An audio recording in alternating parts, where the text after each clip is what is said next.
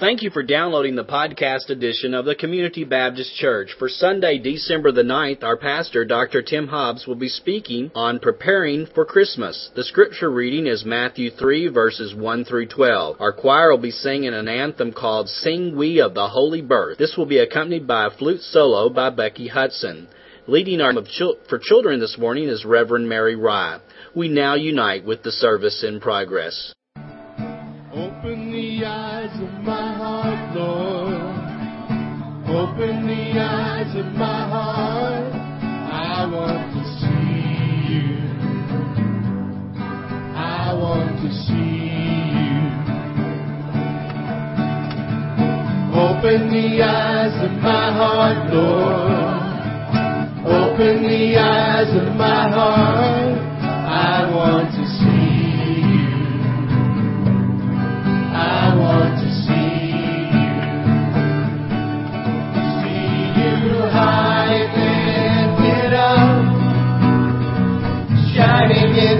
light of your glory.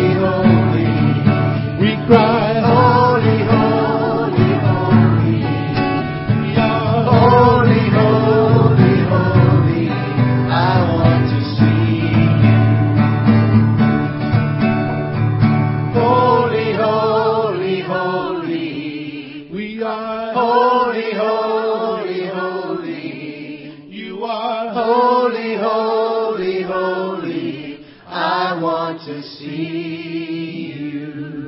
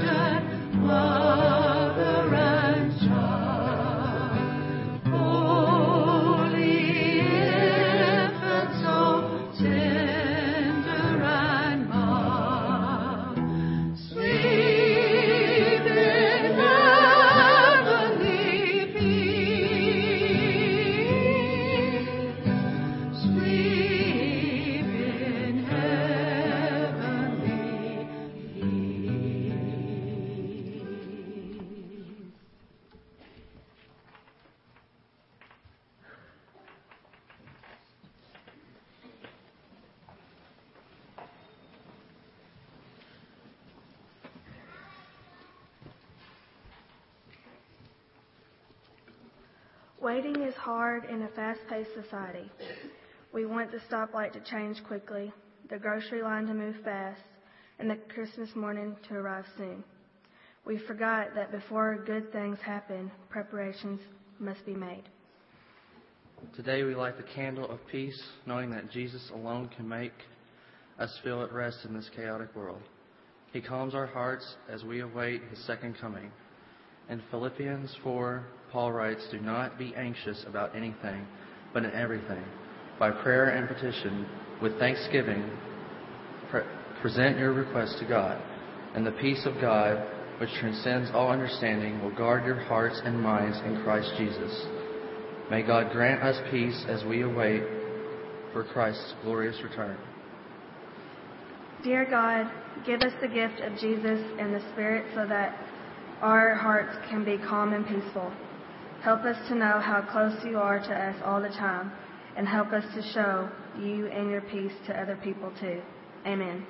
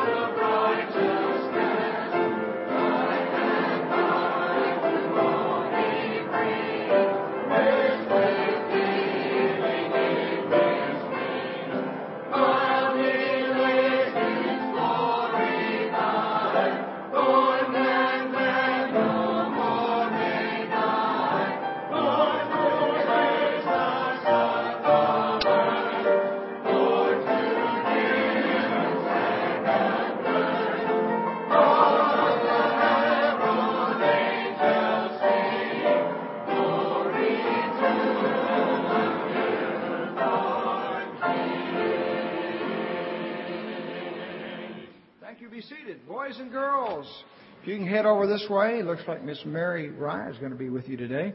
If you can come over in this area and be ready for that. If you need to have somebody to come with you, that's okay. Particularly if you've never been here before, you may want to help somebody find the spot over here. I want to remind you about our party Friday night. I need names. If you're going to be with us in our Christmas party, you need to tell me your name today before you leave, where we all know how many we're going to do for all these cool things that they're planning. Good morning. I got my Sundays and Advent all mixed up. And you'll know this next week when we celebrate the Advent Candle of Joy. Well, I thought this was the Advent Candle of Joy week. Um, but we're going to talk about joy. One of my favorite verses in the whole Bible about joy. Um, and there are lots of verses in the Bible about joy. One of my most favorite is this one, and you all will recognize this one. In the regions there were shepherds in the fields feeding their flocks at night. An angel of the Lord stood before them, and the glory of the Lord shone round about them, and they were terrified. But the angel said to them, Do not be afraid, for I bring you good tidings of great joy, which shall be for all people. For unto you is born this day in the city of David a Savior, which is Christ the Lord. And this will be a sign to you.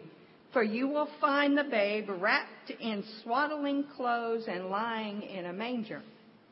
And suddenly there was with the angel a multitude of heavenly hosts praising God, saying, Glory to God in the highest, and peace on earth to all whom God favors. I bring you good tidings of great joy. The angels are showing up saying, I got good news for y'all, and you all are going to be darned excited about it. That's what joy is. Joy is one of those things that, that is good news. Good news. If I came to you tomorrow and said, you don't have to go to school the rest of the entire school year and you can just jump into your next grade level. Would that be good news?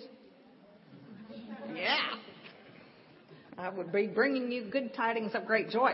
The coming of, of Jesus, the birth of Jesus, is even better than that.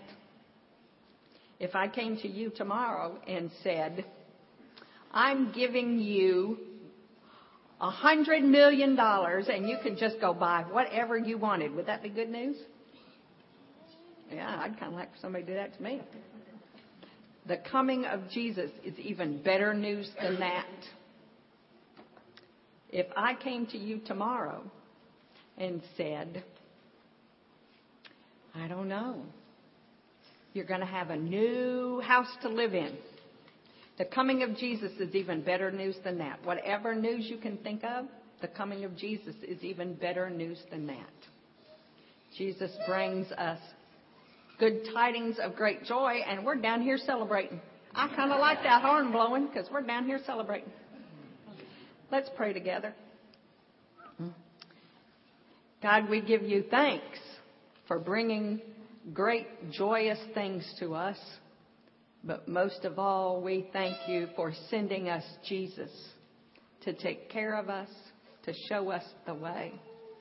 Thanks for this good tidings of great joy. For we pray this in Jesus' name. Amen. All right.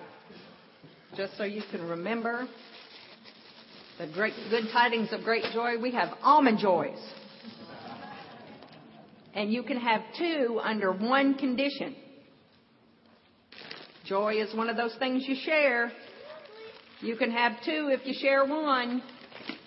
Are you going to share it? Okay. Are you going to share it? Are you going to share? Well, then you only get one. You have to promise you share. You're going to share? I'm gonna give it to Okay. Okay, you can have two if you promise to share. give it to my brother. There you go. That's the spirit. Are you going to share? Okay. I hope I've got enough. Are you going to share? Okay. Are you going to share, Miss Maggie? Okay. You going to share? Okay. Are you going to share? All right. Are you going to share? Okay. We're all going to have to share. there you go. Are you going to share? I got to have a definite yes. Sorry. Are you going to share? Okay. And you two get to share. There you go.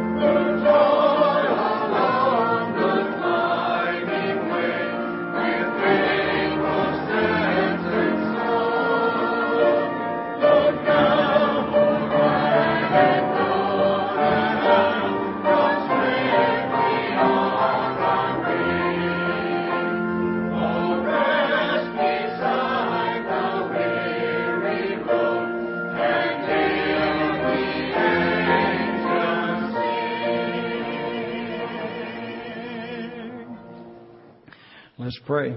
Lord, we thank you for that peace that you can give us. We pray that you'll give that in our world. We pray you'll give that in our individual lives because, Lord, there's so many who, who are not at peace during this time because of all the things they think they have to do that are really not that important. And then the, those that are struggling with things in their lives that are important but still can't find the peace that you can give.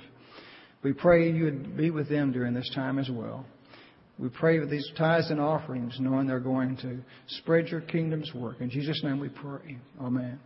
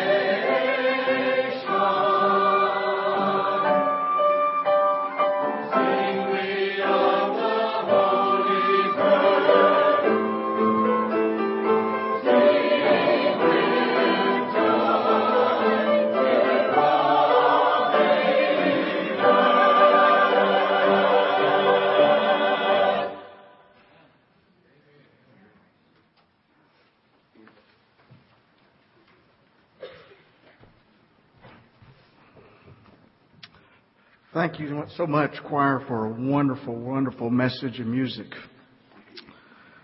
It is a time for singing, isn't it? It's time to sing the wonders of Christmas. Our scripture reading for today comes from Matthew chapter 3, verses 1 through 12. In those days, John the Baptist appeared in the wilderness of Judea, proclaiming, Repent, for the kingdom of heaven has come near. This is the one of whom the prophet Isaiah spoke when he said, The voice of one crying out in the wilderness, Prepare the way of the Lord, make his path straight. Now John wore clothing of camel's hair and a leather belt around his waist, and his food was locusts and wild honey. Then the people of Jerusalem and all Judea were going out to him, and all the region along the Jordan. And they were baptized by him in the river Jordan, confessing their sins. But when he saw many Pharisees and Sadducees coming for baptism, he said to them, You brood of snakes, who warned you to flee from the wrath to come? Bear fruit worthy of repentance. Do not presume to say to yourselves, We have Abraham as our ancestor. For I tell you, God is able from these stones to raise up children to Abraham. Even now the axe is lying at the root of the trees.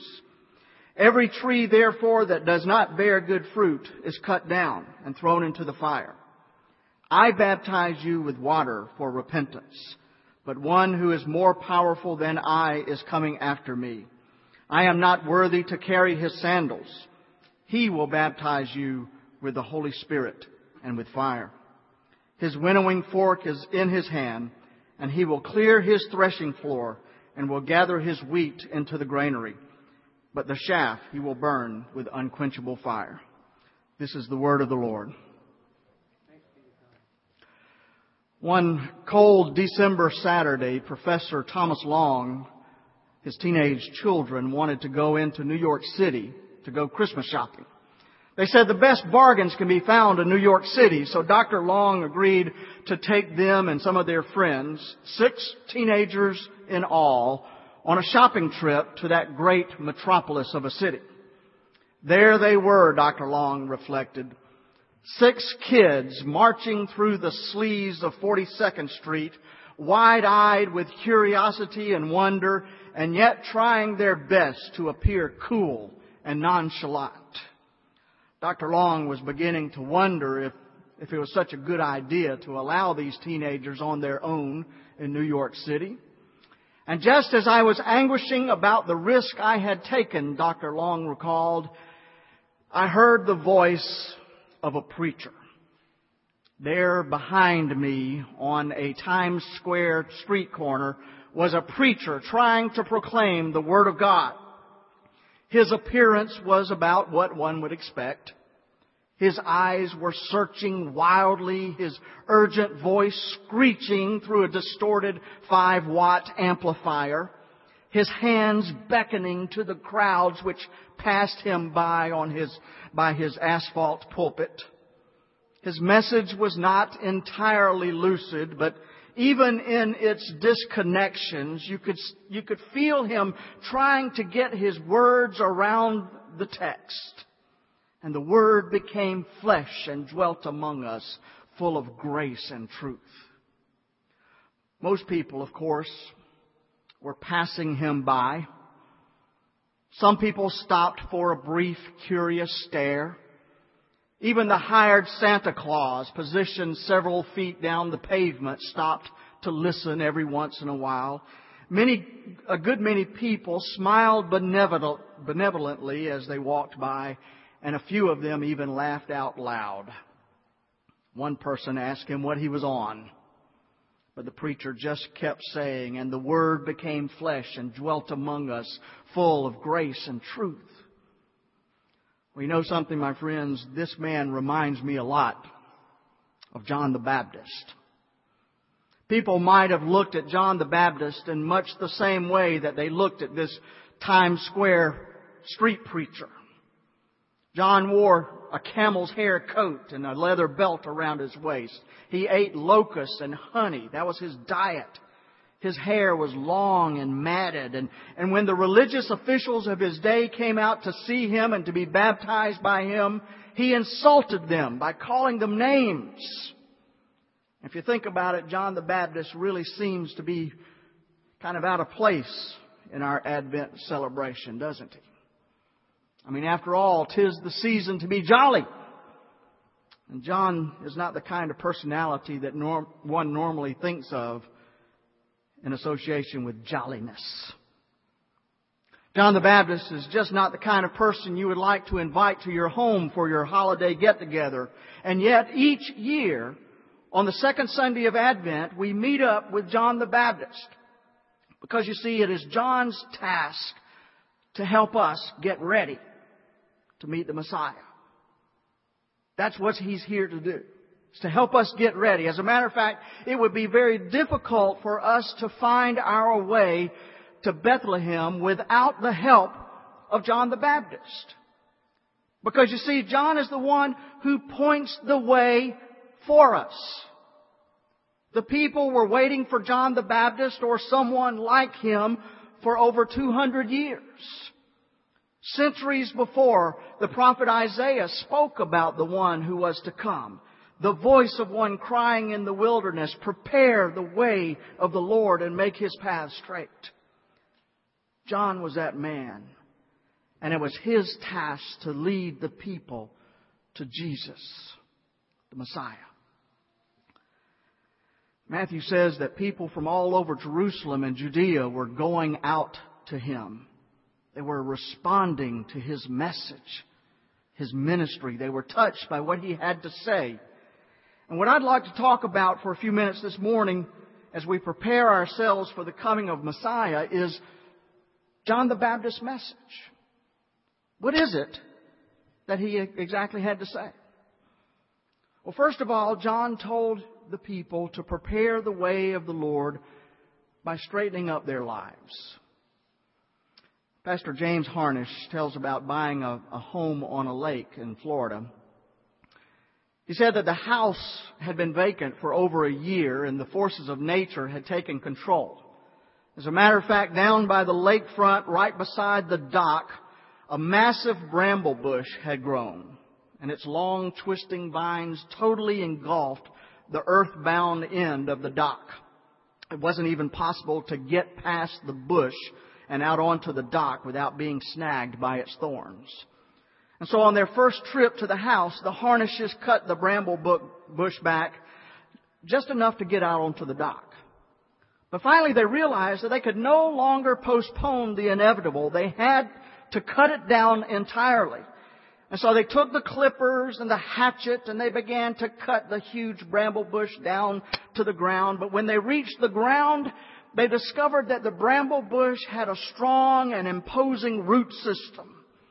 And so they hacked and they chopped and they pulled and they dug until they had cleared away as much as they possibly could. But finally they realized that they would never be able to get all of the roots out. Well, Harnish reflected on this several years later when he said, I know that some of those roots are still there.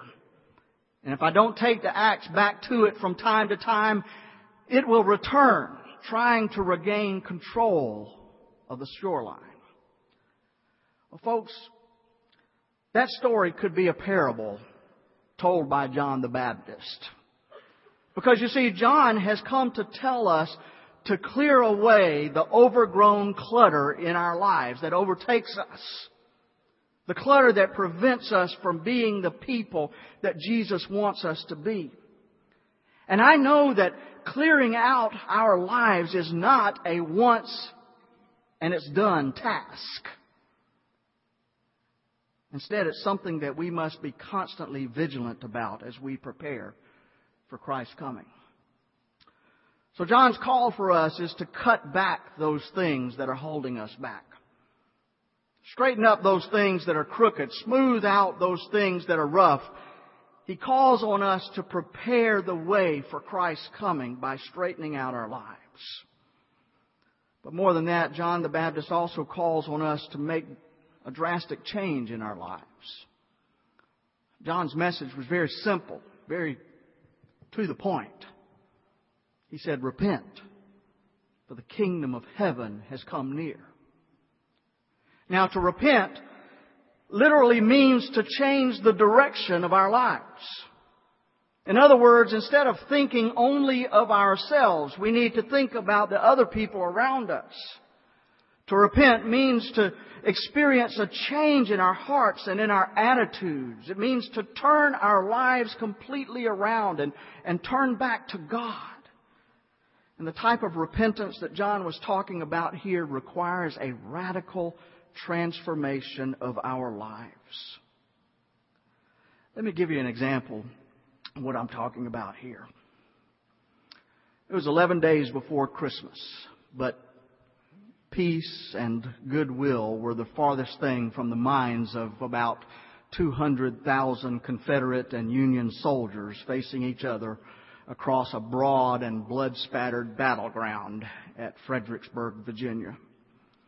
It was December 14th, 1862. Past few days had been terrible.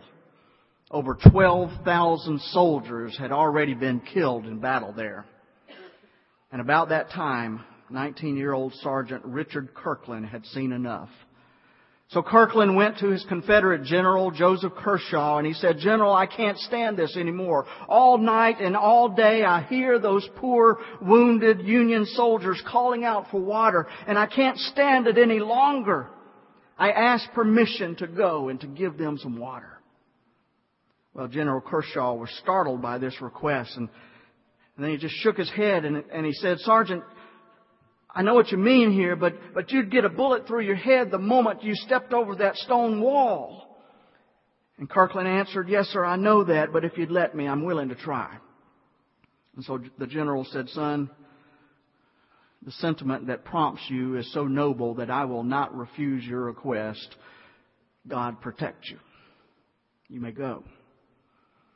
And so this young boy quickly hurtled over the wall and immediately he exposed himself to the, the fire of every sharpshooter on the other side of the field. But Kirkland calmly walked toward the Union lines until he reached the nearest wounded soldier and he knelt down. He took off his canteen and he gently lifted the enemy soldier's head and gave him a long, deep drink of cool, refreshing water. Then he placed a knapsack under the head of his enemy and moved on to the next. Racing against the shadows of a short December afternoon, he returned again and again and again. And the troops on both sides who had watched him paid young Richard Kirkland the supreme tribute. No, they did not stand up and offer him a hand of, of applause, but rather it was a respectful and awed silence. My friends, to repent means to change our whole attitude towards others. It means to change from an attitude of suspicion or hatred or negativism to an attitude of love and acceptance and trust. And the message of John the Baptist is to repent, to change our ways because Jesus will be here soon. Finally, John the Baptist's message is also a call for us to awaken ourselves from, from our own smugness. Now, folks, I want to tell you something. It is so easy for us church folks, especially, to hear this biblical message to repent or to change our ways and to think that somehow it doesn't apply to us. Maybe we, maybe we think that the, the message to repent is only meant for those bad guys, those bad folks, not for the good, respectable folks who come to church every Sunday. But folks, I gotta tell you something. John's message is also meant for us. For us. It's a call for us to examine our own lives and to awaken ourselves from our own sense of smugness. Matthew tells us that even the Pharisees and the Sadducees, the religious officials of, of the day, traveled out into the wilderness to see John and to be baptized by him. However, John, instead of treating them with courtesy and respect, was rather rude to them and said, You brood of vipers, you, you bunch of snakes. But I want you to know that these were the respectable people of the day. These were the people just like you and me. But John wanted them to understand that his message of repentance was just as much as it, uh, uh, for them as it was for any other sinner that was out there. And in the same way, John's message of repentance is just as much for us as it is for anybody else out there. That's hard for us to hear sometimes, but it's true. Joe Pennel describes a time when he led a Sunday school class that was studying this passage on John the Baptist and Dr. Pennel said that after he had given some background information and interpretation, he asked the class to, to give me some help in preparing a sermon on the theme of repentance. He said, if you were in my place, what would you say to this church about repentance? And he said that he was met only with blank, sheepish stares. And then finally, one person said, We are like the people of John's day. We're so close to it that we can't hear this message. Another person said it's like preaching to the choir. Nobody listens because we've been conditioned to hear something else. And yet another person said repentance is something we do in our corporate prayers, not something that we do in our hearts. As William Sloane Coffin once said, the church is full of people who are seeking that which they have already found and only want to become that which they already are. and so who wants some wilderness preacher dressed up in camel skin coat and eating insects to come along and tell us that we need to change our lives? And just three weeks before Christmas at that. I mean, wouldn't it be better off to start this off with a New Year's? We can make all sorts of good New Year's resolutions, but, but now, right before Christmas, I don't have time. I got too much to do. But folks, I want to tell you something. John's message is for us today. John is standing right before us, halfway to Christmas, telling us to prepare our lives for the coming of the Lord. And to prepare our lives means that we need to remove all those things that clutter our lives and prevent us from being the people that Jesus wants us to be. It means making some drastic changes in our lives, right here and right now. And when we clear that clutter and make those changes and eliminate that smugness, then we will be able to discover the true meaning of what Christmas is all about. It's a family with three boys were vacationing in France one Christmas. The father wrote, for five wretched days everything had gone wrong. He said by the time Christmas Eve had, had arrived, there was no Christmas spirit in our hearts. Besides, it was cold and it was raining and they went out to eat and, and so they found a drab little restaurant that was shoddily decorated for Christmas. As they entered, they noticed that there were only five tables that were occupied. Two German couples, two, two French families, and an American sailor sitting by himself. In the corner, a piano player half-heartedly played some Christmas music and on that Christmas Eve, no one in the restaurant seemed very happy. Customers were eating in silence. The young sailor was writing a letter. The waiter brought the wrong meal and at another table, the children were misbehaving. It was one of those days when you, you just wish you'd never gotten out of bed. And then suddenly there was a, they were interrupted by a sudden blast of unpleasant cold air. And through the front door, an old flower lady came in. She was wearing a worn out old coat that was dripping wet.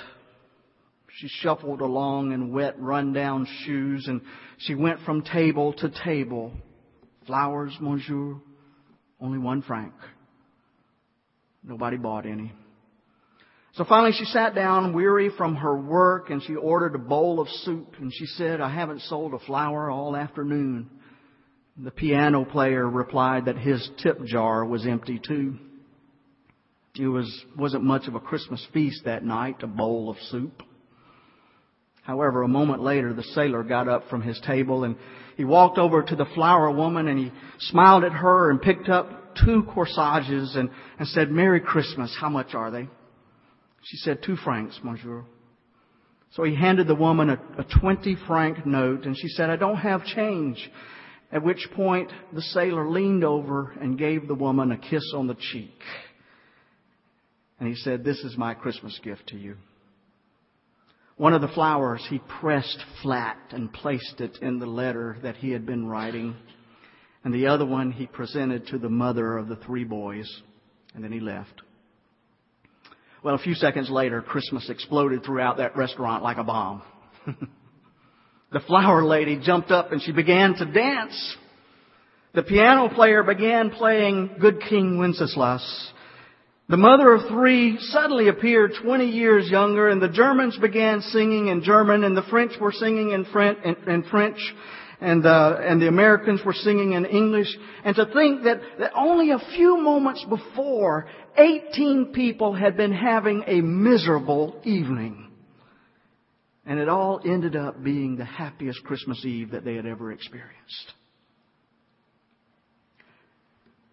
My friends, out in the desert,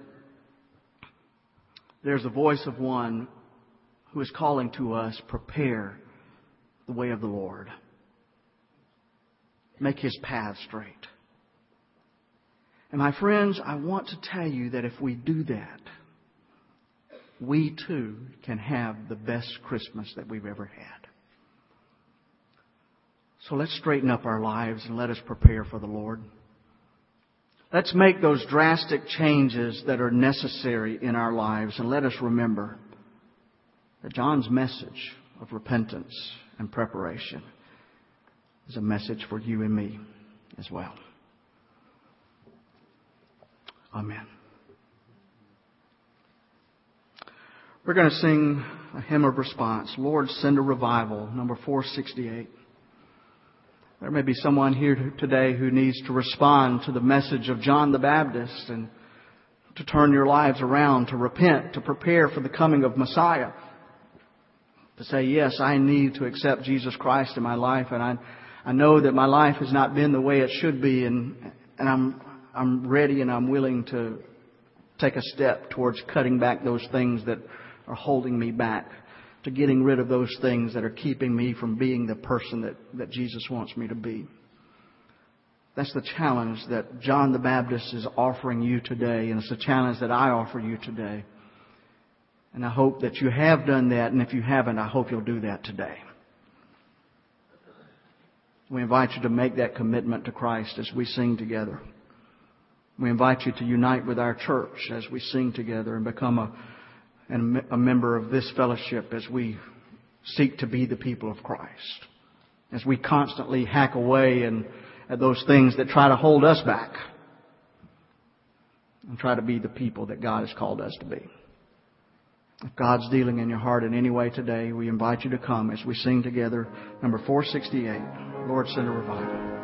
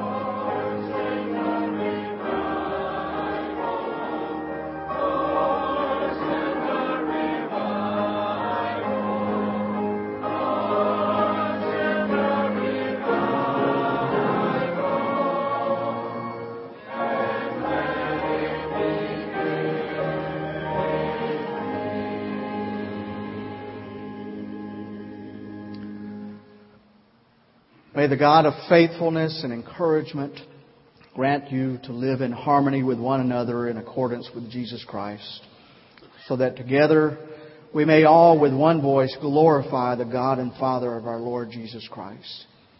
May we go in the spirit of Christmas, the spirit of joy and peace and love and hope. And may that spirit guide us each day as we prepare for the coming of the Christ child in our hearts. And we pray this in Christ's name, our Lord and our Savior, our brother and friend. Amen.